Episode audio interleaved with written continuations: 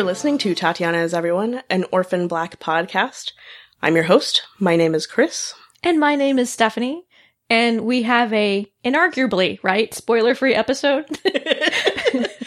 Uh, we will say that, uh, you know, if you've seen episode 301, yes, spoiler Okay. free. no spoilers for future episodes in this episode of the podcast. Episode, episode, episode, episode, episode. Thank you. And we are talking about the season three premiere of Orphan Black.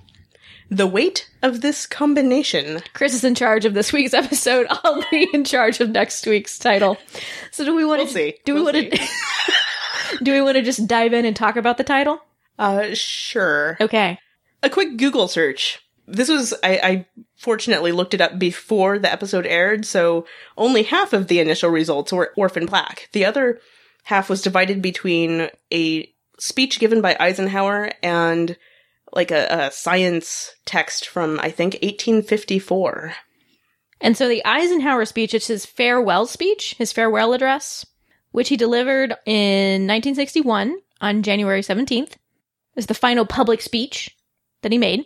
And the, the phrase in the context in the Eisenhower speech is he's talking about, well, I'll just read it. In the councils of government, we must guard against the acquisition of unwarranted influence, whether sought or unsought, by the military industrial complex. The potential for the disastrous rise of misplaced power exists and will persist. We must never let the weight of this combination endanger our liberties or democratic processes. We should take nothing for granted. Only an alert and knowledgeable citizenry can compel the proper meshing of the huge industrial and military machinery of defense with our peaceful methods and goals, so that security and liberty may prosper together. Ooh. Ooh. So I do think they might be referencing Eisenhower here and not a scientist. Interesting. Hmm. Though we did find, as Chris mentioned, that phrase in a science textbook. We will not read you the context in which it comes because the grammar is terrible. But basically, it's lengthy. It's it- lengthy it's is what lengthy it is. and- and a little difficult to understand. poorly written, but it's talking about tr- trying to when you have like two substances that have combined, adding like introducing a third substance in order to measure the weight of the first two substances by basically doing some subtractions and oh, this combined with this weighs this much and this combined with this weighs this much and we know these all combined together weigh this much so therefore etc. So it's about extrapolating so therefore now you're confused. yeah. So it's about extrapolating the weight of two original substances by adding a third substance. Less applicable to this episode than the Eisenhower speech, I feel like. Yeah, Yeah. I, I agree. Yeah. Although So- I did comment that the the adding a third thing and talking about the original things somehow made me think about the big clone scene where you've got clone A and clone B and clone three. I know what I just did. I'm doing it intentionally. which eh, that's a, that's fair. That's fair, but it's a little less less a direct reference than, than Right. the Eisenhower thing. So I, i'm curious though what the rest of the episode titles are now going to be if they're not choosing a particular scientist this season. We'll have to see We'll have to see. We'll have to see. Stay tuned. because you know we're going to talk about it. Yes. So Yeah. yeah. So hopefully you listened to our short episode that we released earlier, right after the episode aired, and that gave sort of our general thoughts about the episode.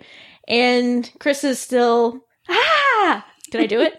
It, kind of Okay. That that sounded a little more scared than than what I was going for, but.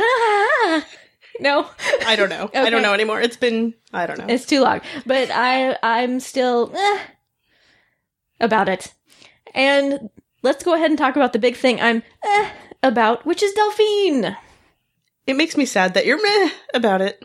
I well, I'm sorry. I'll try. No, I mean it's okay. You Yeah. feel how you feel by Yeah. all means, but And I've only I've, only watched the episode once. and My feelings could change on rewatch. or or in the context of the season, who knows? Yes. But yeah, at the moment, I'm I'm sad you won't fangirl with me, but that's okay. It's okay. So Delphine, I mentioned in our short episode, I felt like they jumped into her being Rachel 2.0 a little too quickly, and I I feel like they needed a little bit more time to ease into it. But but what is your perspective on that whole thing? I will agree with you in that I felt like they really needed a, a bridge scene there, probably with Marion, where we see Marion shifting essentially authority to Delphine. I think that really would have helped. Yeah. I mean, they, like it's not crucial because they did include it in the scenes that we got that, oh, that happened. But I think it maybe would have been more effective if we'd seen it happen. Mm-hmm. Maybe with Marion, like, I need you to do this and, you know, I know things are going to be complicated. Maybe something along those lines. Uh, we actually talked in our season three promo episode about this. We were speculating about whether or not this is what had happened because we saw Delphine in the promos and that she hadn't gone to Germany. And so I think that was our conclusion was that Marion Bowles probably stopped her, you know, intercepted her before she left. And, uh, yeah. So I can buy that. I can buy that. But yeah, I, I, for lack of a better, let's just say this. I feel like we needed a hair straightening scene. Cause you know, we have, we have just this complete I, I made a joke about that in the episode too. Okay, well, so, mm. Yeah, that Marion Bowles like intercepted her on the way to the airport and directed send her directed her stylist. security escort to take her to the salon instead. because you know we have we have just a complete transformation of Delphine. She's just you and know, it's like twelve hours later. Or yeah, something. it's not that long, right? They they were still doing surgery on Rachel's eye in this episode. Not that much time has elapsed, and yet, and yet.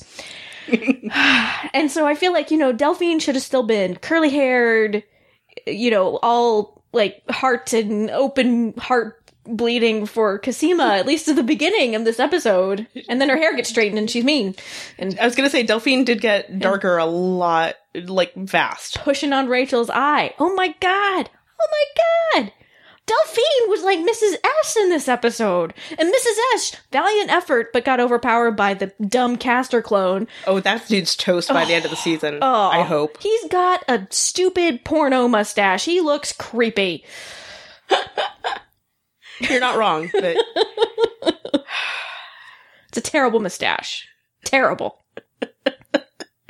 But yeah, we got Delphine. gee, Stephanie has has feelings about appearances. I'm so shocked. But Delphine pushing on Rachel's eye to get her to talk. Oh my god. Is it wrong that I didn't hate that? Well, clearly Rachel was pretty dang, had some evil agendas going on. So if we have any big Rachel lovers out there, I feel like I need to give you a hug because I want to be like, I'm sorry that your teddy bear is, is, is pretty mean in this episode, but Rachel's mean. She's even meaner than I thought she was. Helsinki. Oh, but I got a self track. So back to Delphine. Uh huh. So, okay. I was just waiting it out. Okay, okay. So Delphine, I just I feel like they jumped into that a little too quickly, and I feel like they were suggesting she's not going to be in the next episode. The way she said, "I'll be back" Oh, to Sarah. I'd forgotten that happened. Yeah, because she directed somebody to send to send um Ferdinand to Ferdinand. to Zurich, and it sounded like she was implying she might go with him. Mm. But I could be wrong. She might be back in the next episode. But I but if we get like, you know, super meanie head Delphine in this episode and we don't see her next episode, ee Now who's making the noises? ugh. That's not me. fair. Fair. That's fair. Yeah, I mean, I see what you're saying, but at the same time, I kind of, I get it. You know what I mean? Like, I feel like I get where Delphine's coming from. And I may be the only one. I don't know. but see, here's what I think is going on. okay, go for it.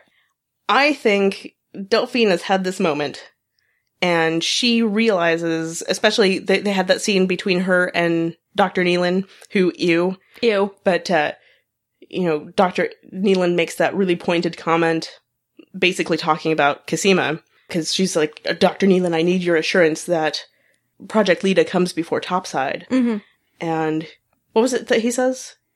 Something about not playing favorites. Yes. And I think that was sort of one of those moments for Delphine where I think Delphine is now thinking that in order to really keep Cosima safe, she has to distance herself just because I think she knows what a precarious position she's in. Delphine knows what a precarious position she herself is in, is what I'm trying to say. And she knows what lengths Dyad will go to for whatever. If they need leverage over anybody, they'll they'll use whoever they have to do that. So I think in Delphine's mind, she is keeping Cosima safer by putting a little bit of distance between them. Because she did say to to Cosima that, you know, I'm I need to keep the promise I made you to keep all of you safe, to to love all of you, keep it all safe. I don't think she actually says the keep them safe part, does she? It was implied. To love you all equally. Yeah, I I can't remember now. I know she says Yeah. to love you all equally, but to me the the safety thing was implied there, Yeah. right? Because mm-hmm. Dyad is very unsafe Yeah. for all of the clones, and so yeah, I'm thinking that's where Delphine's coming from. Is is a matter of I'm not saying it's the most logical thing. I think Delphine thinks it is, though. I just and because okay, I can buy that because I I did scream. I don't understand why you're breaking up with Cosima at the TV screen, and that Rather loudly. I'm sorry, and It's that you know that helps me make sense of that moment. But I feel like Delphine was just so different from the very beginning. You know, she pops up at the beginning of the episode, and like I just don't quite see her getting to that dark. Torturing Rachel by pressing in her injured eye place. But that worked. It did, but like, oh, No, I know. But see, I think part of it too is because Delphine also knows how how much Dyad is into like Because keeping she- an eye on everybody and everything. I think they I think she's concerned about her position too because I think Delphine knows that if she manages to keep the, this position, this is actually the best way to protect the clones. Because if she's in a position where she can keep Dyad in check, then potentially she can keep a Helsinki from happening. I think is where Delphine's coming from. So I think she knows that she needs to get to a certain level of ruthlessness to stay in this position of power. Does that make sense? yeah, I In, guess in a so. horrible way, I but guess so, but I just I feel like they rushed it. I feel like they rushed it. that's fair. But I, I still think that it's it's not unreasonable to me, Okay, even if it is awfully fast. yeah, it just feels like you're having to explain a lot. And that's not always a good thing. Like, you know, in my head, I'm thinking this, this, this, and this, and there could have been more of that on screen. Maybe there will be later in the season. Maybe. I don't know. Maybe. But there was you, you posted a link earlier on our Facebook page to an A interview. Maxim article, which I was very worried about, but it's actually a good little interview. I was so concerned when I saw that. I was like, it's like, well, not concerned. Concerned is the wrong word, but Surprised. confused. Yeah. that I was like, Stephanie posted a Maxim interview. Does not compute. but then I read it. It wasn't that bad. It was it was pretty good. And there's a great picture of Evelyn Brochu. And now we know why Stephanie was interested. but but yeah, in that Evelyn Brochu does talk about sort of how Delphine gets darker and more serious this season. Yeah.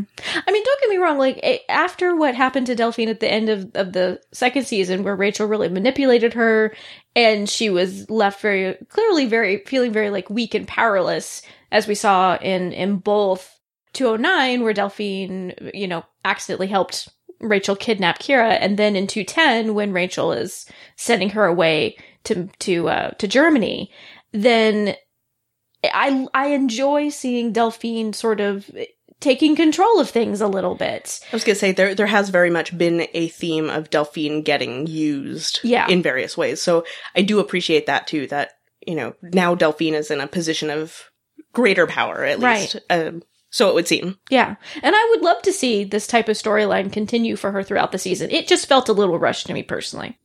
That's fair. So let's talk about our clones, our beloved clones, who felt less the center of this episode than usual. There was a lot of Delphine here, which is okay. I like Delphine, but it's a little weird for the premiere. I did oddly want to hug Delphine all episode long. Yeah. I'm like, oh, Delphine. yeah. Oh, we didn't talk about her hair. That's right. We were going to talk about We should talk Gate, about Curlgate. which in said Maxim article, Evelyn Brochu does refer to as Curlgate. Curlgate. Apparently, people have been maybe freaking out a little bit about the straightened hair. Anybody who has been on social media knows that to be true. Okay, I haven't seen it. Oh, really? I have not. I've been staying away from all the spoilers. That's true. That's true. Stephanie, I think, has been staying off of the Tatiana's everyone account, but I have. I have. people have been freaking out, and uh, I get it. But at the same time, I still like her hair. Like, oh, she still looks great. Newsflash: Evelyn Brochu, attractive woman. really. Like, I hadn't noticed, except that I totally had. and don't get me wrong, I I prefer her golden magical Delphine curls, but but obviously this is this is about developing character through hair makeup wardrobe which the show is excellent at and because like especially if you think back to season one when she had the shorter hair it's a very playful more innocent look delphine's not at that point anymore she's been used and and trampled on and has faced some serious things and the trampling has straightened out her hair. That's what did it. See, really, what happened was Marion didn't send her to the salon. She sent her to Rachel, who then just like stomped on her hair really hard.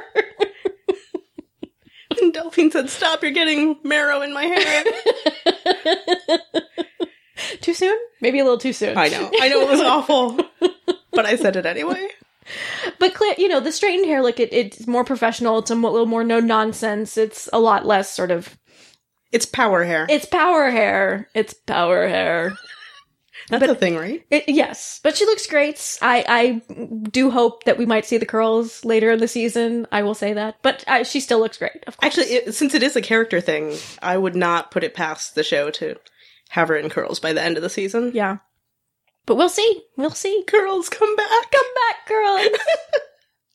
so And bring, bring nice Delphine with you. yes, nice Delphine. Well, Delphine can have a little bit more edge, but not. I I know. I not was, uh yeah I, but i'm i'm agreeing with you like i want nicer delphine but i i do want her to not be used so much so if that right. if that combination can happen yay The weight of that combination.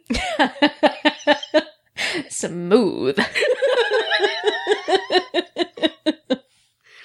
So let's talk about our clones. Oh man, which one should we start with? let's start with sarah. I think it's As is our way, as is our way. Let's start with sarah. Just like the show does. oh, Sarah.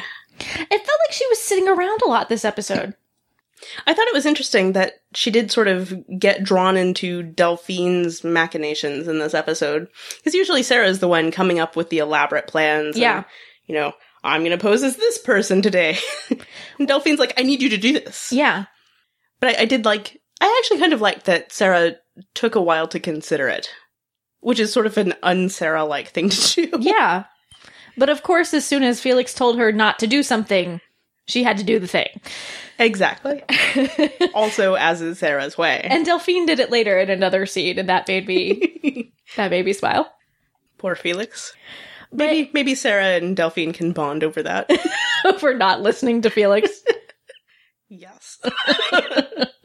yeah, I don't listen to him either. But but Sarah, uh, you know, she had a couple of scenes. I like that they went back to the place where they did the funeral, and they referenced that that Mhm. was the place they did the funeral, which was what I thought when I saw that establishing shot. shot I thought that looks like the place where they had Sarah's fake funeral, and it was. And they were chilling in chairs and drinking beverages, kind of echoing the dream sequence at the beginning of the episode a little bit. And and they did that twice. Like they had two scenes where it was just like her and Felix sitting by the river, hanging out. Downtime. Downtime. Which what is that? Yeah, but you're right. Like, and which is what I think I I was trying to allude to in the fact that it wasn't really a clone driven story, at least for the first half. It was very much a Delphine driven story, which is unusual. It's usually one of the clones has an issue, and that's what propels the main plot. But this week it was really Delphine. Which is interesting. And they had mentioned, I think Graeme had mentioned in a previous interview that Delphine's sort of like the character to watch this season. That's not quite how I phrased it, but Which Sort makes of. me excited. and nervous probably, right? Cause, Yes. Cause mean. Yeah, mean. She got mean. It's okay. I'm okay. I'm okay. Well, that's how you get screen time on TV now. Yeah, you gotta be mean. But Sarah, you know, she gets she gets pulled in. She she has to pretend to be another clone, which we always we always love. Though this time it was Sarah's part was less enjoyable. It was really Alison pretending to be Sarah. I think that was the en- enjoyable personation. And reprising her role as Sarah Manning, Alison Hendrix. but um, but Sarah, you know, when she takes on Rachel, uh, like uh, that just it just ended up in some disturbing places. It did. I wasn't sure how that was going to go. Yeah, I was I was afraid it was going to go further and a little grosser than it did.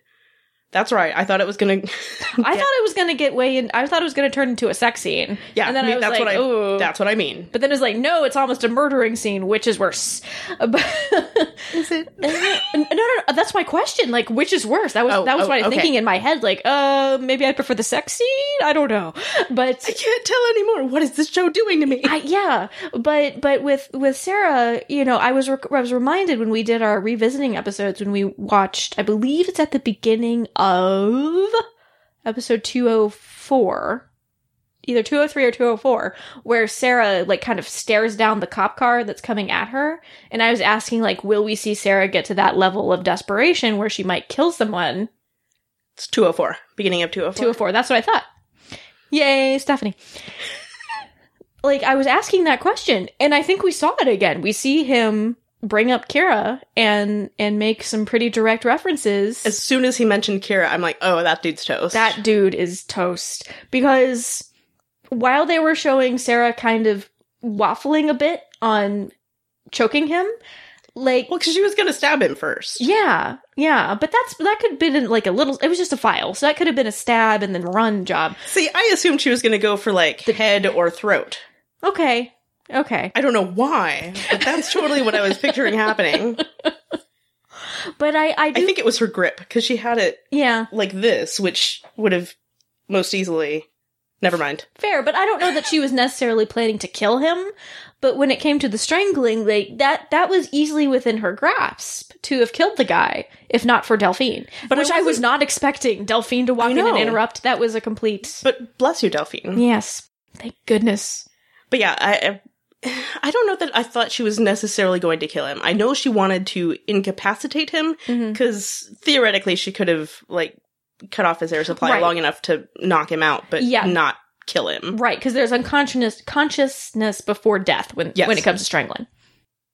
What? The conversations we have because of this show. Just don't Google search this, Stephanie. Hacking and isolate. No. not again. So, but no, I had that thought too because we see her kind of her. There's some indecision, I think, going on in her face when we see her strangling the guy, and so I thought, well, maybe she'll just strangle him until he passes out and not kill him. But I was curious how far she would take it. right. And that scene did go on long enough that my mind did wander a, a little bit to like nice arms, Tatiana Maslany. Yeah, yeah. So many things wrong with me. But it was kind of nice seeing Sarah back in a full on conning position again. It'd been a while where, uh, but since we had to see her kind of read somebody she didn't know very well, because we, she didn't really have to do much of that in season two. It was often just very briefly appearing to be another clone rather than trying to really embody a clone. But here we got to see her size up ugh, this guy and and try to figure out how to react to him in ways that would be Rachel-y and facilitate him talking to her. hmm And of course, it got it got dominatrixy, As things do with Rachel. as apparently. things do with Rachel. But yeah, I kept trying to decide like, did he know that wasn't Rachel, or was he just trying to I don't to figure think it he out? did. I don't think he did, but it's a good question. Because it seemed like he was leaning towards, I don't think this is Rachel until she, you know, put her foot on him. Yes, that's a nice way to phrase it. That's what I was going for. Because you know what I mean. I know what you mean. But because there was also that shot of the back of her neck in the elevator. Right. Which I think when we were watching somebody, maybe it was your dad It- said, oh. It was my dad was like, oh, oh. Yeah, like, oh. Something like that. Uh, because I think maybe he was thinking of the scar on Beth's. Well, that's you know Beth had a scar on her on her neck, and I and maybe that's where his head went. Like maybe he noticed that she didn't have some sort of birthmark or marking or something.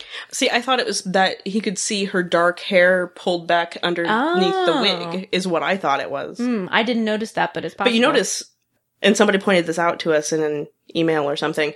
Um, Sarah now has a scar Right, where behind- Beth would have had her scar Similar, yeah. because of Daniel Because last of season. Daniel. Stupid Daniel. Daniel He got what was coming to him. deserved it. totally deserved it. But yeah, I really enjoyed seeing seeing Sarah have to play that. Like those were some really compelling scenes, seeing how she played off of Ferdinand and, and how she approached him. Right. And it was one of those things, it was interesting when Delphine was there, but it was sort of more interesting when it was just the two of them. Because she didn't have anybody to sort of run interference Right. or to glance to for a help me look, Yeah. which I, I thought was kind of cute in the scene with Alison. As horrifying as that scene was, I liked that Alison kept like looking to Delphine, Sarah and Delphine, Delphine for like, what do I do? confirmation. like, like I'm nodding and shaking my head. Yes. Those who are not in the room with me. yes, for those who are listening to a podcast, which we make most weeks, Chris. Yes, but now I know to comment on what uh, what motions I am. I'm better. I'm better. Progress. but I was impressed with Sarah's Rachel. She did a good job. Posture aside, I thought she did a pretty good Rachel. She did. She did. I think the accent was, you know, It was better than Rachel did when she tried to do Sarah's accent, though. yes. Rachel's accent Agreed. was, as Sarah was very shaky. But kudos to Tatiana Maslany for hmm doing that. Layers. Layers. So many layers. Yeah, I remember when we saw her walking in as Rachel the first time. We were like, we commented on the fact that oh, still got that Rachel swagger in the or Sarah, the Sarah yeah. swagger in the walk. She can't hide the swagger. She really can't. I also liked that they brought brought Felix in to do makeup and hair. Yes, Because why wouldn't you? yes. There was not enough Felix in this episode. Can I say that? Not enough Felix. That's fair. Yeah, I What wanted was- more Felix. What was with the vest thing he was wearing? The red fur, whatever that was. Oh yeah, yeah, yeah. I liked his hair, but his clothing, I have to. I'll have to go back and evaluate to give you my to give you my full review. Stephanie just did an adorable like nerd glasses thing. but not enough Felix in this episode. Darn it. Is there ever enough Felix in an episode? Sometimes I know we've had this discussion. Before, Sometimes there can be Rarely. adequate amounts. How about that? Rarely. Rarely, Okay. rarely. So I guess let's talk about Alison. Oh, Alison, I love you so much. You weirdo. But we got. I was excited to see Amanda Brugel. I didn't realize she was going to be in this season. I missed that. She tweeted about it earlier today Okay. with something like, "I'm so glad I can finally talk about stuff." okay. And I, I don't remember somebody somebody uh retweeted it. I saw it on my timeline. But Okay. But yeah, Amanda Brugel playing Marcy Coates, who is Alison's potential, probably opponent when she runs for school board trustee. see, I was gonna say nemesis. Nemesis. It's I very serious business, Stephanie. I like what they're setting up for Alison. I like the sort of like establishing shots that we got with her on the soccer field and you know Girls, leading quit punching. leading both children and her husband into the school bus. So cute. See, Donnie, this is what we were talking about in some of our in our mid-season episodes. Donnie, while he might be able to be a little bit more empowered, he's still clearly the beta in this episode in this relationship. He's still clearly, you know, not quite. He's still a bit of a screw up, right? He's he's still a bit of uh yeah. I'm still not clear on whether he quit or got fired. He I, he got fired. I'm Oh, that's right. That's right. He Because he called her a, a word we don't like to say. exactly. Yeah. Even if she is, Donnie, don't call her that. you can be assertive at work and and tell somebody that their demands are unnecessary or or you know not appropriate you still might get fired but you can do that in a way that does not invo- involve calling somebody a, a name I would think so. Yeah. I think he's a little bit on his his gun high his the I'm body sure. high and he's I'm making sure. poor decisions He got his groove back, and it has it has led him astray. It has led him astray. But it was, I actually really liked that it, it was nice that when we saw Alison coming home after she had pretended to be Sarah, like Donnie was with her and they were talking about it. And even though she totally wasn't listening to him when he said, "Tell Sarah I don't want you doing anything like that ever again," but it was kind of nice that she had she had Donnie to kind of talk about, and you know he drove there with her or something. I don't know, but it was nice seeing them working as a as a duo. It was. And it's nice, even if she doesn't listen to him, that it's, it's nice that he cares Yeah, and is trying to be protective. yeah. The Hendrixes are cute, The Hendrixes are adorable. even if they're a little murderous. That was my worry because they were talking about Marci Coates and how she, you know, wanted to change the school districts and She's Donnie's a problem. We need to do something about it. Yes, I was like, are they going to kill her? This is a genuine fear that I have. Are they going to kill her? The Hendrixes are not normal people. they are not. I'm worried they're going to kill her. I guess we'll find out. Watch your back, Amanda Brugel. the Hendrixes are after you. I know. Marci Coates, not Amanda Brugel. Amanda Brugel, I'm sure, is perfectly safe. Yes. She seems like a nice woman, so I think she is. She does. So Miss Cosima, my beloved Cosima, my broken-hearted. Was she wearing her slippers? I didn't even see. I don't know. I like when Cosima wears the slippers. I'm not sure they showed her feet. Hmm. Even when she was sitting on the ground with Kira? I don't remember. Kira plus Auntie Cosima time. That made me happy. It makes me so happy. I've mentioned before, I, I love I love the, the scenes of really Kira and any of her and anybody. aunts. Yeah. So cute. because Kira's awesome. But but I was kind of surprised, and it actually though makes some sense. I'm babbling. Let me get out my thought. I was kind of surprised in the scene. You can leave the, that babble stuff in. That's fine. But I was surprised in the scene where where Cosima was talking to Kira and she was saying, "Let me ask you a question." When you woke me up, I felt like I was high above everything. I think she was implying she thought she might have been dead or dying. Out of body experiences. Yeah. the, the phrase that Right. you're looking for, I think. Yes. And then Kira maybe brought her back. And the I've been saying I don't think they're implying Kira's a white lighter, but maybe Kira is a white lighter. I don't know. I don't know. Because I did like that interaction that Cosima's sort of like, did you did you feel that? mm-hmm. Or something, I think was sort of what she was asking Kira. And hmm I mean, really, if anybody would have felt it, it would be Kira, right? Because She's a very intuitive child. Yes. What was that that that conversation that she had with Cosima where she was talking about, you know, Delphine helping you to use my stem cells to heal you or whatever it was that Kira said. It's like, I can't believe that came out of the. I mean, I can because it's Kira, but there's that moment you're just kind of like, She she's like eight or I- something. yeah, it was it was remarkable how much she understood. Yes. It was still still clearly at like a a very simple level, but she understood what was going on, why they needed the bone marrow, etc. Which is either a testament to Kira's intelligence or the fact that everybody's being very open and honest and and discussing everything with Kira, Yeah, or a combination of the two. Yeah.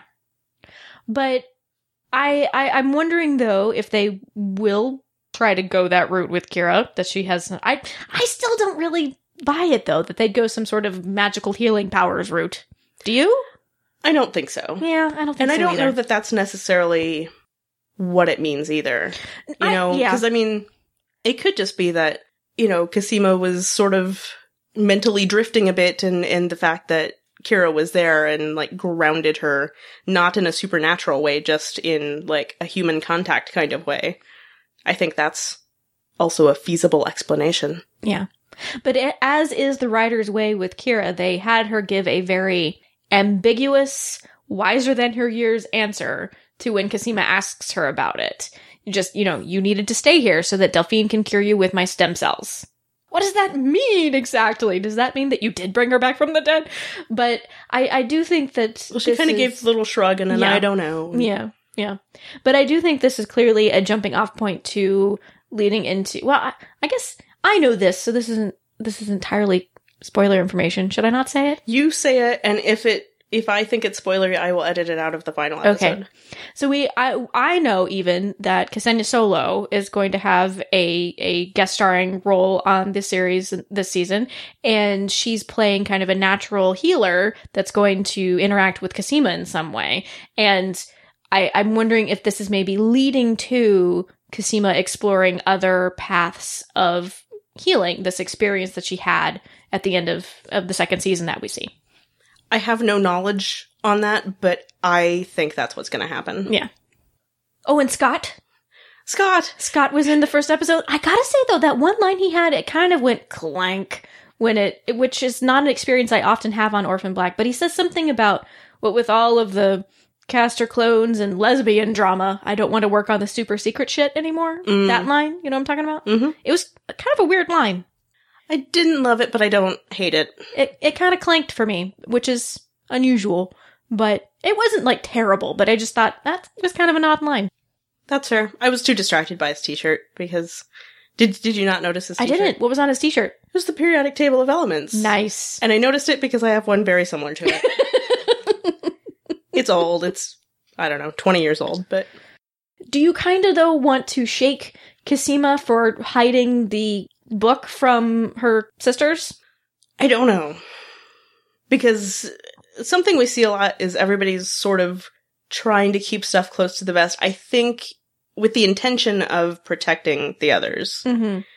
Just, you know, the plausible deniability thing. If they Mhm. don't know about it, they can't give up the information or be tortured for the information, I think is sort of what they're maybe thinking. I don't know. Or or maybe she doesn't want to give them false hope before she knows anything. I don't know.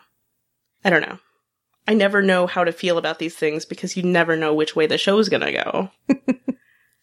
There's a non-answer if I've ever heard one. Because we've talked before about how we get frustrated with how many television shows rely on characters not telling each other things hmm to create drama. And so I don't know, do you do you get frustrated with that here or do you feel like there's enough about the situation that you can understand why they wouldn't tell the I other kind clones? of do feel like it's justified enough that it doesn't upset me as it often does on other shows and other situations. Okay. That's fair. Though I do wonder because there was that shot of her putting the book in next to the the other book. So it that kind of makes me think that somewhere down the road, either somebody's going to stumble upon it or they, you know, Cosima's going to be like incapacitated and we're going to hope somebody finds the book. I don't know. That shot seemed very deliberate to be setting up something significant later on to me, We'll see. but I could be overthinking it. It could be. You, again, Orphan Black, you never know. You never know. I think that's part of it too. You know, just that even if she did tell one of the sisters, really, what are they going to do with that information? They d- they can't really use it. You know what I mean? In terms of why I'm not terribly bothered by her keeping it secret from Right. Sarah and Alison. I mean, it, your point is totally valid. That you know, what if something happens to Cosima and something happens to the book, and you know, nobody knows. Right. But I guess at least Scott knows. That's what I'm. Yeah. and saw where she put the book. Scott knows, Kira knows. I think that's it's not insufficient to me in my mind. But we'll see. we'll see. There wasn't enough Cosima. There also wasn't enough Alison. And what not enough Felix. There was a sufficient amount of Sarah, but there could have been more Sarah. there was definitely not enough Helena. Oh, Helena. What are they doing to her? I don't know, but I, I'm upset about it. uh, uh, like stress test, like mental ability to withhold like, under, pr- like Yeah, because they, they said she's been in that box 48 for hours. 48 hours. forty-eight hours. That's just cruel. Is this Not that being in a box under any other conditions is not cruel, but I'm sorry. Go ahead. I was gonna say clearly she is being held as part of Project Castor because it was one of the well I shouldn't say clearly but most likely she's being held as part of Project Castor because it was one of the Castor clones who opened the box and let her out. And is this a clue to what Castor is doing? Is this a clue to their motivations? Because we had speculated that it, the cloning process might have been an effort to create some super soldier of some kind. So if this is the type of test that they're running on, or type of things they're putting Helena through, are they trying to, you know, figure out sort of the the the mental toughness of the the Leda clones? Like I I don't know. Well, and the other big bit of information that we haven't talked about yet that they revealed in this episode, the Castor clones are actually trying to, like, essentially kidnap Leda clones because we found out about Crystal at the beginning of the episode too. Oh, that's right. Yeah, that's right. They revealed another Leda clone. another Leda clone. I doubt we see her. We'll see her again. I'm, I'm thinking probably it was just Probably not, but used for that, but she knows? might. We might. She might surface. Crystal. It was weird seeing two clones make out. Did you have that thought too? a little bit. Yeah. I was like, eh. I am uncomfortable now. but uh yeah, all under under it, it was a ruse. It was a ruse to kidnap Crystal. And uh I guess that's what they were going to do to her too, is what they're doing to Helena now? Maybe. But it seemed like they were those guys were AWOL from Project Castor. Did you not get that impression? No. Okay. So you feel like they're working for Project Castor. I think so. Okay. For some reason, and I, and I can't point to, point to any specific bit of dialogue because I've only seen the episode once, but I kind of got the impression that they had gone rogue, but I could be completely wrong. I could have just been an assumption that I made. Well, they weren't in like uniform or anything. Yes, there's that. I don't know. And attacking civilians like Mrs. S. So mad. That dude's so toast. mad. So mad. She was so. Did you see her face? I did. It was She deeply looked- upsetting. Like that was the first. She just looked so small. well, the the thing that defeated. the thing that really got me was towards the end of that scene where Sarah was leaving and Mrs. S called out Sarah and like the most sincere we've ever heard Mrs. S, I think. Mm-hmm. Or at least when she's not talking to Kira. That was heartbreaking. It was heartbreaking. I yeah, I'm. But we topic drifted because we were talking about Helena. I know. I'm sorry. we talk topic drifted a lot, but uh, well, let's let's conclude with Mrs. S. Like I, that was that little subplot heartbreaking to see. It, I was glad to see Mrs. S. like put up something of a fight, though not surprised that she got out overpowered. I mean, she's she's older than that guy, and that guy's you know clearly got some well, he's a military dude. training so- exactly. But I, I, you know, I liked that she put up a fight because she's an international badass. and that she knew that something was wrong. Yes. And so she went straight to grab a sharp object. Yeah, yeah. So I, I really appreciated that. Heartbreaking seeing Sarah turn her back on her, but I gotta say, like, props to Mrs. S for fessing up. Mm-hmm. You know, that's that's something new for her too. She's usually l- way more secretive. Of course, she did preface it with, "You're going to find this out sooner or later." so I think Mrs. S realized it was in her best interest to just be honest. Yeah. So I'm curious to see how and if that relationship might mend. God, I hope so. Yeah. It's too upsetting to me. Yeah. But we got. That dude kicked her when she was down. I know. I just want to punch that dude in the face now. Yeah. So no Mark in this episode, but we did did see three Castor clones, uh, none of which were named. I don't believe. We got mustache, Scarface, military, but they're they're up to something. They clearly had a lot of information about the Leda clones, so they are keeping an eye on them, if nothing else. And So we're back to why does Castor need Leda clones yeah, to run creepy experiments on them or something? or something. Yeah, I'm I'm very curious to see where they're going with this. a box within a box within a, box. box. Isn't that what the The scorpion said, the "You mind made scorpion? Yeah, you made it out of the first box. I don't know. I don't know. Stephanie is literally scratching her head right now. So so definitely some intrigue was introduced there. I'm kind of still eh, whatever about the Castor clones. They haven't really differentiated themselves very much for me. And I'm still curious as to uh, how much they're going to have them differentiate themselves. You know what Yeah. I mean? Just because the situation they're in is so different than the Leda clones, because the whole point of the Leda clones is they grew up in different experiences and different parents, but the Castor clones, it seems like we're all raised together and, you know, trained to be a military unit, maybe. but were they? Because we have Mark who doesn't seem to know he's a clone. or does he? Well, Graeme and John said he didn't, but it's true. They could they could be lying. They've lied before. They also said Helena died in the first This season. is this is what I'm saying. They've lied before, so it's possible he knows it's true. So yeah, I don't I don't entirely know because I I know a bunch of people, including myself, have worries about how prominently the Castor clones will become. Obviously, we still want the show to be about our Leda clones, our beloved Leda clones, but you know they they were used. I think in, in a moderately a moderate amount, an appropriate amount in this episode.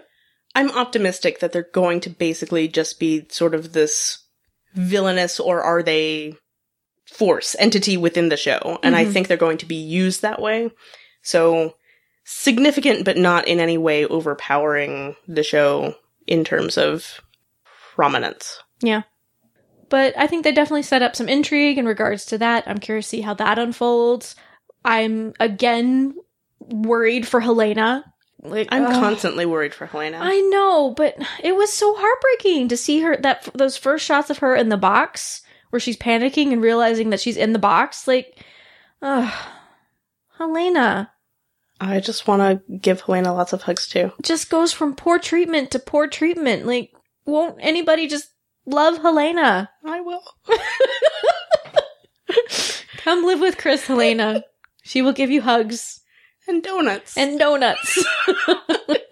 Chris has good- you and hug you. Chris has good snacks. I can attest to this. You'll be happy here, Helena. Uh, we'll have to make Jello runs more often, but yeah. Is that weird? No. No. And Stephanie's now thinking like, like, come live with me, Cosima. I hope you like cats, Cosima.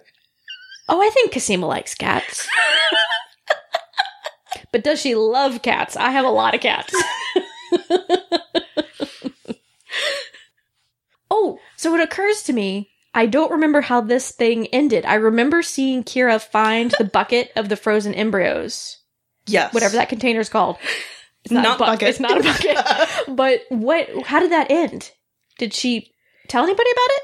No, she just sort of pulled it into her little Nest. tent area. Yeah. Okay. Okay. So the frozen embryos are still in play. We, we I like it. I like it. I just it making me giggle. people people don't know about those yet, except for Kira. We still have Kira might be a white lighter in play, but we have solved Delphine is not dead because that was another question with the the white light. Ooh, pretty pretty pretty dream was that Delphine might be dead. She's not dead She's just dreamy. unless it's not really Delphine. Ooh, she is dreamy. I was busy with my what if it's not really Delphine? Then it took me a minute to catch up. It's really Delphine. Just be nicer, Delphine. Anyway. Oh, we didn't talk about Rachel yet. well, okay. Or maybe we sort of did. Well, okay, so Rachel.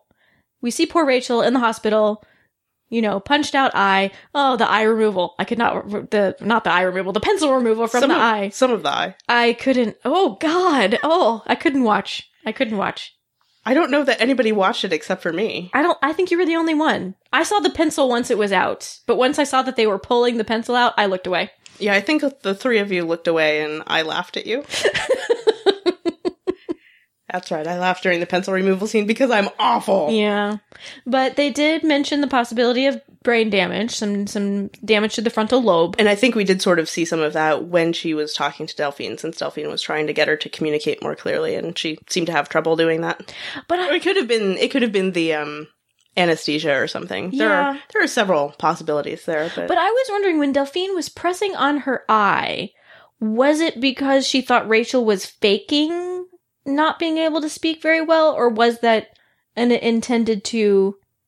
I don't know. Yeah, I don't know enough about medical stuff to to say one way or the other. or- Okay, Or if she was trying to like adjust some uh nerves or something. I don't know. Okay. I have no because I wasn't Idea. sure if that was a something she knew because of being a doctory type that might cause her like if pain would cause her to maybe speak more clearly or if she thought maybe Rachel might try to fake what was happening to her for some devious purpose and she wanted to get the truth out of her like I just wasn't sure what what exactly was was going on there if there are any neurologists listening. yeah help Let us know. yeah Chime in with your thoughts. but it would be it would be sad. I I would be sad if Rachel had had permanent brain damage that that incapacitated her. I could see the show maybe going there though, so we'll see. I honestly just can't tell with the show anymore. Hmm. So Jordan Gavaris, Jordan Gavaris bumped up to number two slots in the opening credits, Woohoo! which we are happy about. No offense to Dylan Bruce. No, but let's be honest. Jordan Gavaris is the second lead on the show. After Tatiana Maslany, yes. second So- lead actor Yes, exactly. yeah. rather than characters. yes, 'cause it gets uh, complicated. But that made us happy. Like I, I feel like probably what what happened before is Dylan Bruce was a more experienced actor than Jordan Gavaris, so you know he got higher billing. But really, Jordan Gavaris, he's the second lead in the show. We are happy to see him bumped up to second spot on that roster. We've got then we had Dylan Bruce, then we had Evelyn Brochu, yay! Then we had Ari Millen and who was next to Ari Christian Millen? Bruton. Kristian Bruun. So Donnie, he got bumped up into the into the main credits, and then Maria Doyle Kennedy. So no Kevin Hanchard in our main credit sequence right now, or for this season. Yeah. I don't know what that means. It's the, I, I think we're gonna see art again this season. I think so too. but yeah, I, I wouldn't be surprised if it's less frequently, maybe. Yeah, definitely suggest we're not going to see as much of art as we did in previous seasons. Just the kind in Felix's loft. oh, I did like that. I'm gonna go ahead and I, this was about a previous episode. We did an episode called Felix and Art, and we got this really funny email from a listener who had just started listening and and saw the title and thought we were going to talk be talking about Felix and artwork, and was like, "Oh, they meant Art Bell." yep. So we should maybe talk about Felix and his art at some point, but that was not that episode. It was Peg. Peg did like pitch an episode about Felix and Art basically in in said email, yes, which would be a good episode. But I think maybe after another season or two of material to work with, that mm. might be something we do. But thank you, Peg, for your email. It made us both giggle in like a good way. Not we. weren't- Yes. Yeah. It was a were funny email. We were laughing with her. We were laughing with her. Yes, not at you, with you.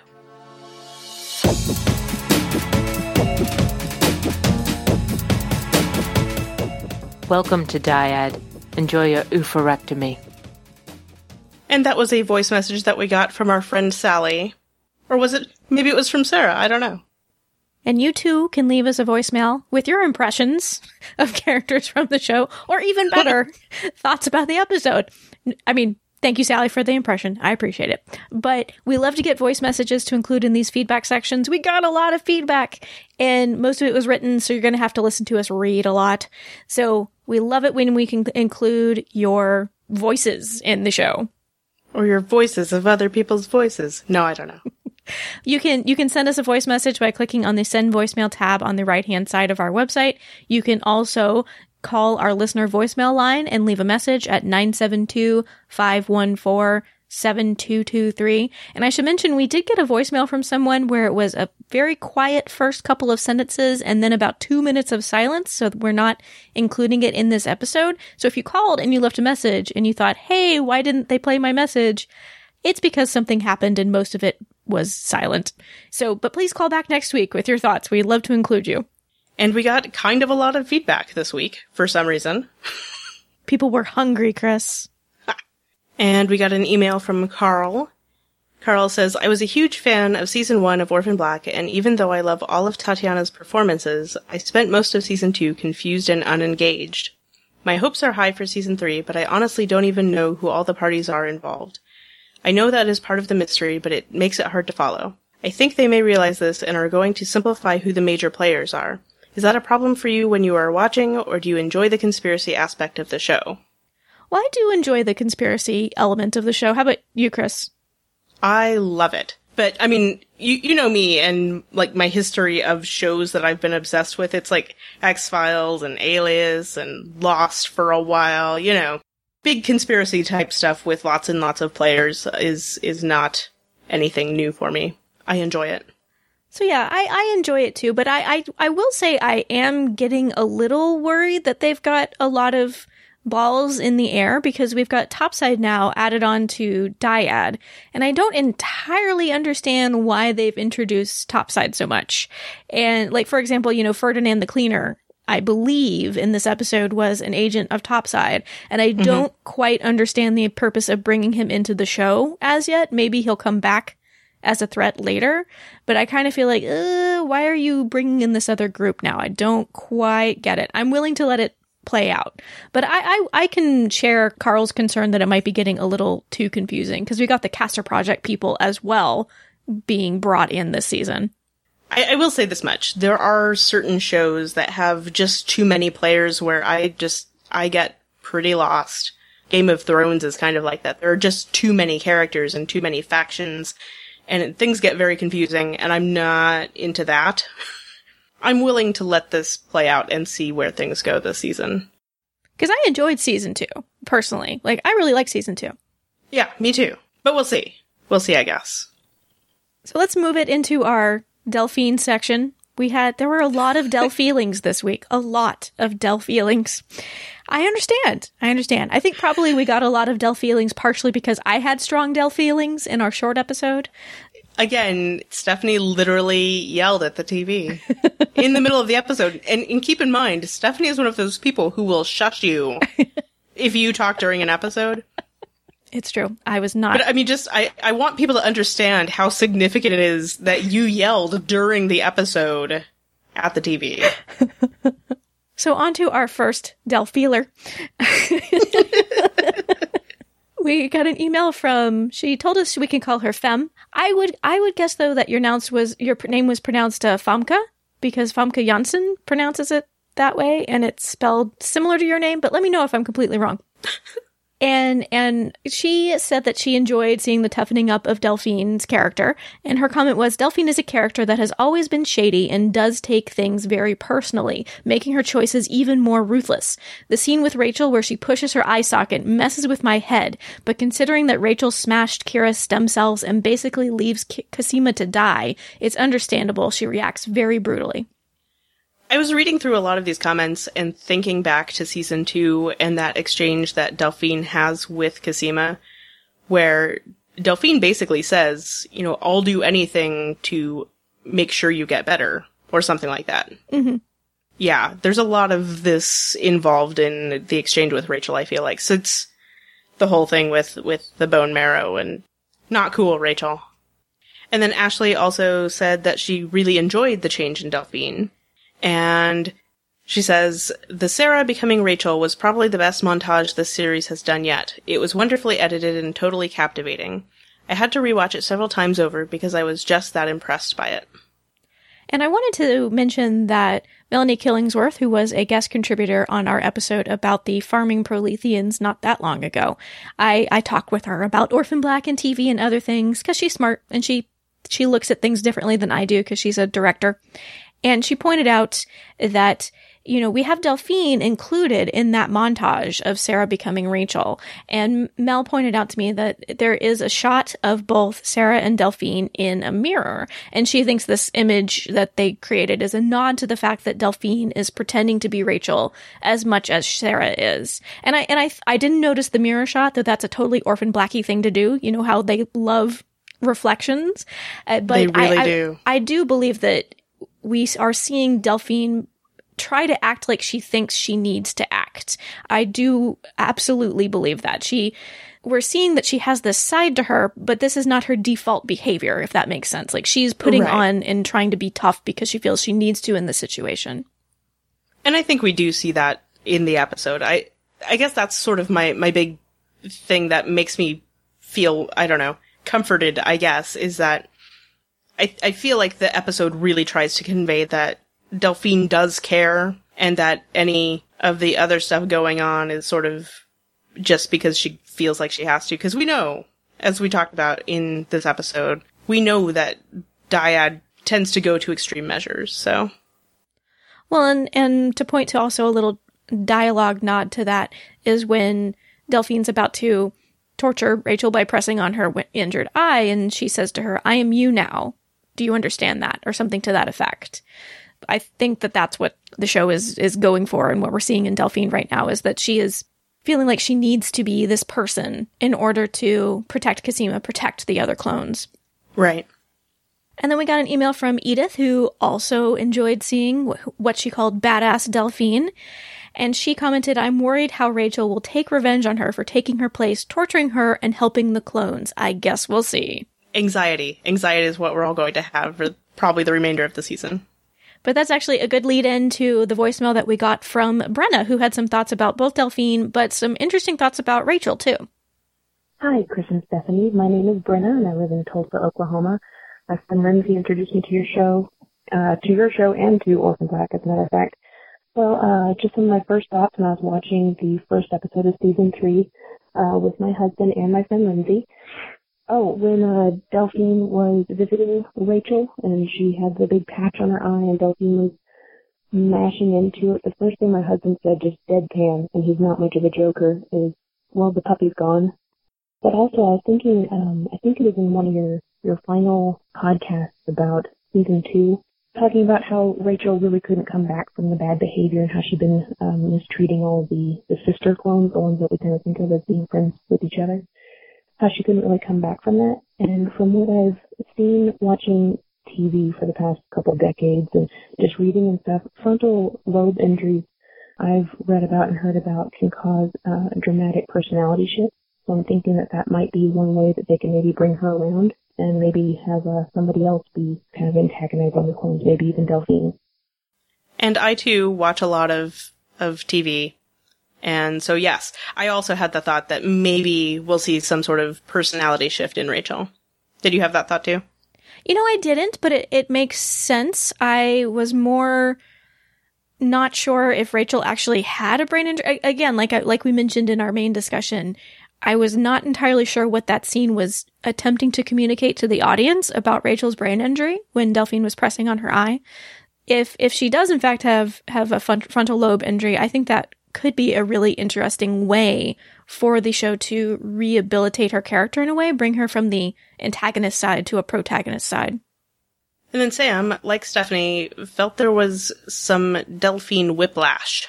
Cause that's my big thing here. Like I, and hopefully I articulated it better earlier in our conversation that I do like the idea of exploring this darker, more desperate side of Delphine. I just feel like it occurred too quickly. Too much too soon? Yeah. Cause Sam also points out where was Marion Bowles? And I think, like you mentioned, Chris, I think the episode could have been really well served by a scene where we see Marion talking to Delphine and kind of handing over the reins in a way. Mm-hmm. Of course, it's one of those things. Then you start wondering, like, well, was was Michelle Forbes not available? Exactly. Because probably that's probably what it was. Yeah, it's it's probably a matter of actor availability, or we have X amount of dollars for guest stars, and we would use her better in a later episode or something like that. You know, if, if we had her in mm-hmm. this this episode, we'd only use her for one scene. So I I can understand that, but it's still it was just so sudden for me. And I get it. Orphan Black only has 10 episodes per season. They have to cram a lot of story into a very short amount of time. And this is not the first time that I felt like they've pivoted on a plot point a little too quickly. So, and in general, I think the writing on the show is quite, quite good. But I do feel like they rush plot points at times. That's fair. And then Sam also writes, I like how once Cosima is working on a cure, she isn't coughing anymore. I just hope they don't drag her out her work on the cure all season like her illness last season. Either that or have her die. Scratch that, Alison can die instead. A clone death would put me more on edge. Strongly disagree, like, Sam. Sam is like out for blood here. Like, kill a clone, any clone. well, not any clone, cause, cause scratch that. Stephanie and I were on an Orphan Black panel at Dragon Con last year, and somebody in the audience mentioned how they should kill off a clone. Or, or I guess there was that article last summer too about how they should kill off a clone.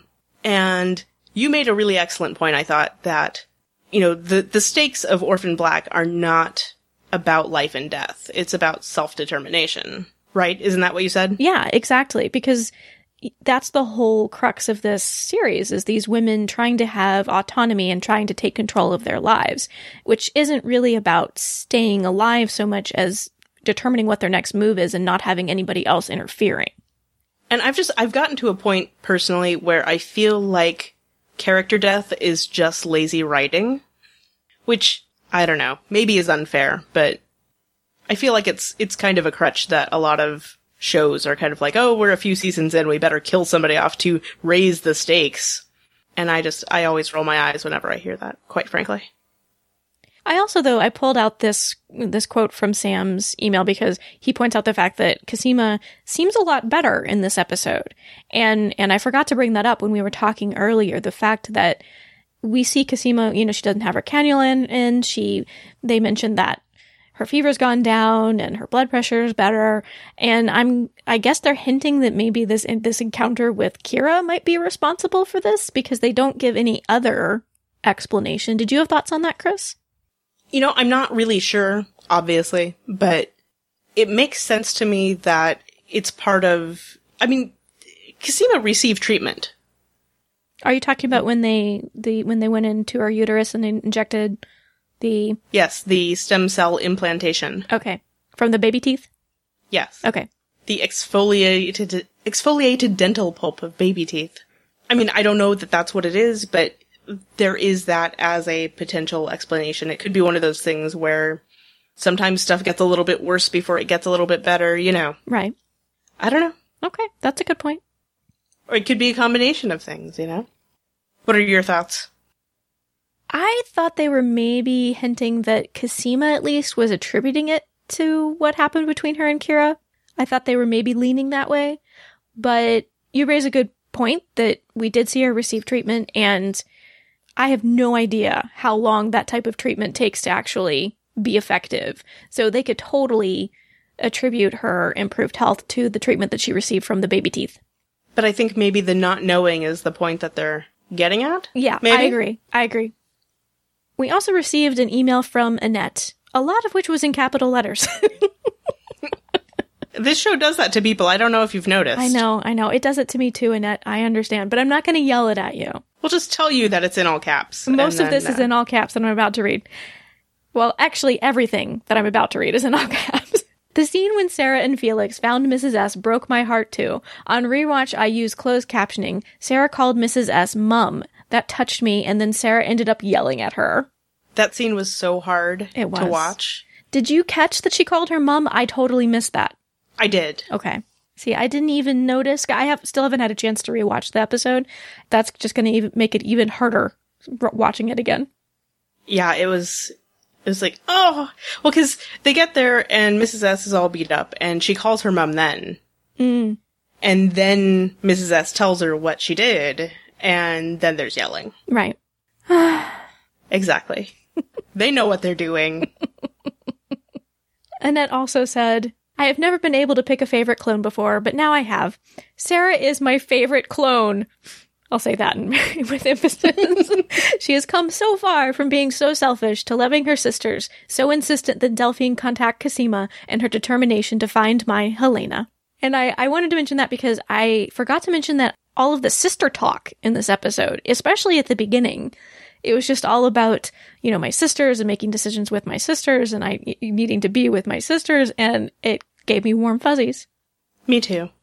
But you know, after after the they danced together at the end of last season, it would feel wrong if they didn't do that. So I'm glad they did. I also wanted to point out that when Ferdinand is talking, is like groping invasively on Alison slash Sarah, she calls the other clones her sisters. And he makes some comment. I think he says it to Delphine, or maybe to Rachel, or who he thinks is Rachel. He says something to the effect of, Do you think they'll still be calling each other that when there are so many of them?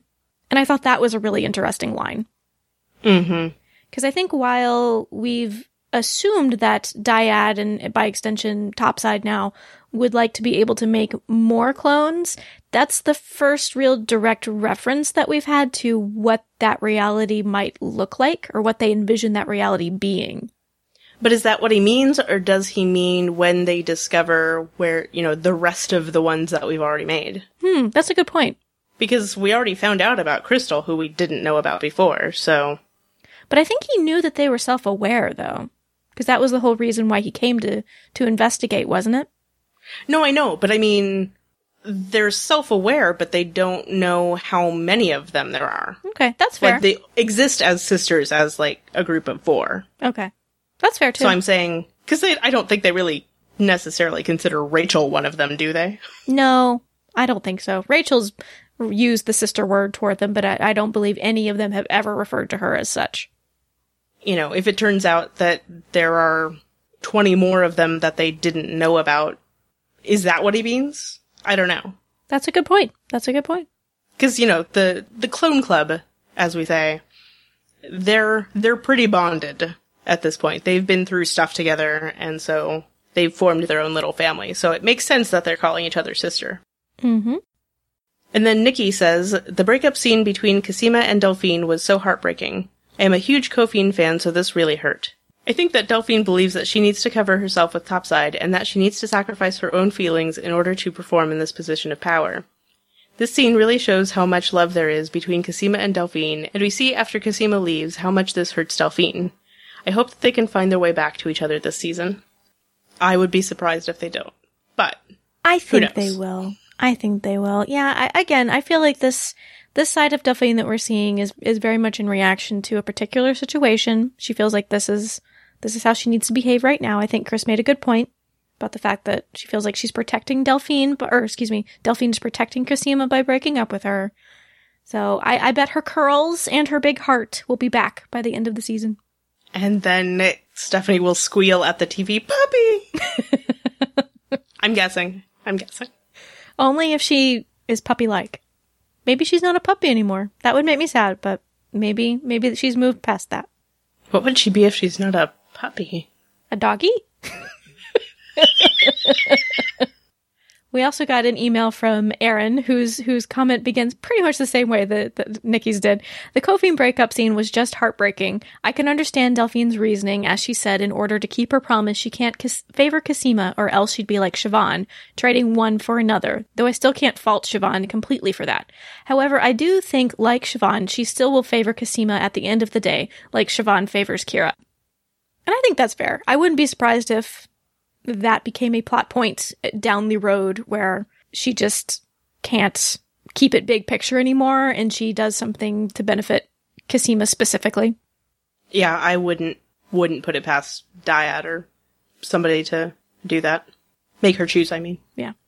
But that reminded me of the moment when it's it's before she actually starts breaking up with Cosima. It's like when she first sees Cosima at Felix's apartment, and Delphine starts like checking Cosima's vitals. She makes a comment like, "Oh, you're not wearing a cannula. How's your temperature?" And you know, starts like putting her wrist on her forehead, and Cosima tells her, you know, like, "Don't don't mother me," and kind of pushes her hands away. And I, I thought that was a significant moment given how much their relationship was intertwined with her illness last season. Mm-hmm. That's an excellent point. Aaron also mentioned another aspect I really enjoyed was the fight sequence with Siobhan and the Castor clone. I love how they treat her, meaning Siobhan, equally based on skill and they don't do ageism. Or Mrs. S. I do appreciate that they, they, you know, they don't shy away from throwing her into a, a fight scene, even though Maria Doyle Kennedy's, what, in, is she in her late 40s or early 50s? Late 40s. late 40s. So yeah, she and you know, she didn't win, but she didn't do that badly either. You know, it, it's not like she was just hit once and down for the count. That dude is so toast. Oh, but I I forgot to mention earlier when we were talking about these Castor clone dudes. Was it just me, or in the end, when when when Pornstash comes to break out Scarface from wherever the heck he was being held? I think he was still at Marion Bowles' house. They are reunited. Did you think they were gonna kiss? Did you get that vibe that they might kiss? uh, not really. See, I, there was some homoeroticism there for me. And I know I'm not the only one. I've had a conversation with somebody about that. Or maybe, maybe I should put it this way. Like, it looked like it was a possibility, but I didn't think it was gonna happen. but do you think they might have been going for that suggestion? Or am I out in left field just me? I don't know. Okay. I can't tell anymore, Stephanie. Okay. This, this show. Who knows? and then, then Marie, who is, is Morgendorfer on Twitter, tweeted us to basically, she appreciated our, our reaction, although it's really Stephanie's reaction to, quote, the butt. And I just wanted to clarify it was nothing against Ari Millen's bum. I was just taken by surprise by how mobile, active, dynamic. It was moving around a lot. it surprised me. I was also a little worried we might see something else besides bum. I don't know. I just, I panicked. It is not Showtime. Or Skinamax. it is BBC America. I'm pretty sure they can't show more. Well, okay. That's fair. I was, and to put it in the, in the words of, of Sam Evans, I was worried they might show a little nuttage was my, where my brain was going. Did you just make a Glee reference? I did. Okay. Uh, well, I've talked to Marie about Glee on Twitter sometimes, so it, my head was just Oh, okay. in that space. Okay. I gotcha. And uh, I, I wanted to mention a couple of things that I realized like 10 minutes after Stephanie left. It's like, oh, I, I meant to mention that. Or, or new information that we didn't have when we recorded. Namely, the scorpion, who I'm going to mispronounce this. I'm sorry, people who know Russian and, and Ukrainian. Pupok, I guess? P-U-P-O-K? Because that's the name of the scorpion, by the way. Okay. It's apparently that that translates to belly button. Oh. Is played by Tatiana Maslany. And I read that she did not only the voice, but all of the clicks and noises that the scorpion makes as well.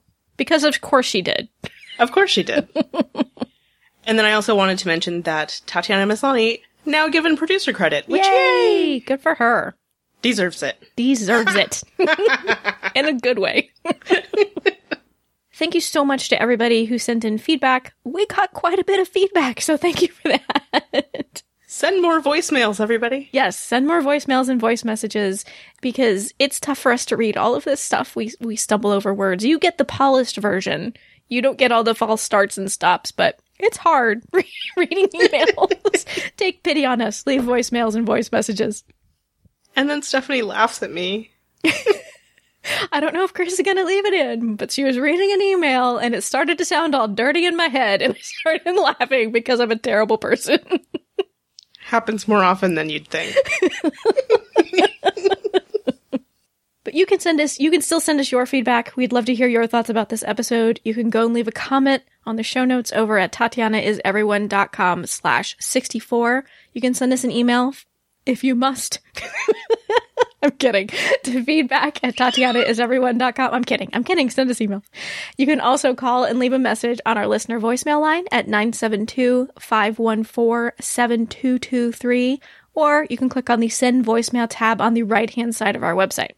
We are on Twitter at TIE Podcast, and we're also on Facebook. And in this episode, the sounds of my cat's collar were made by Tatiana Maslany. Thanks for listening.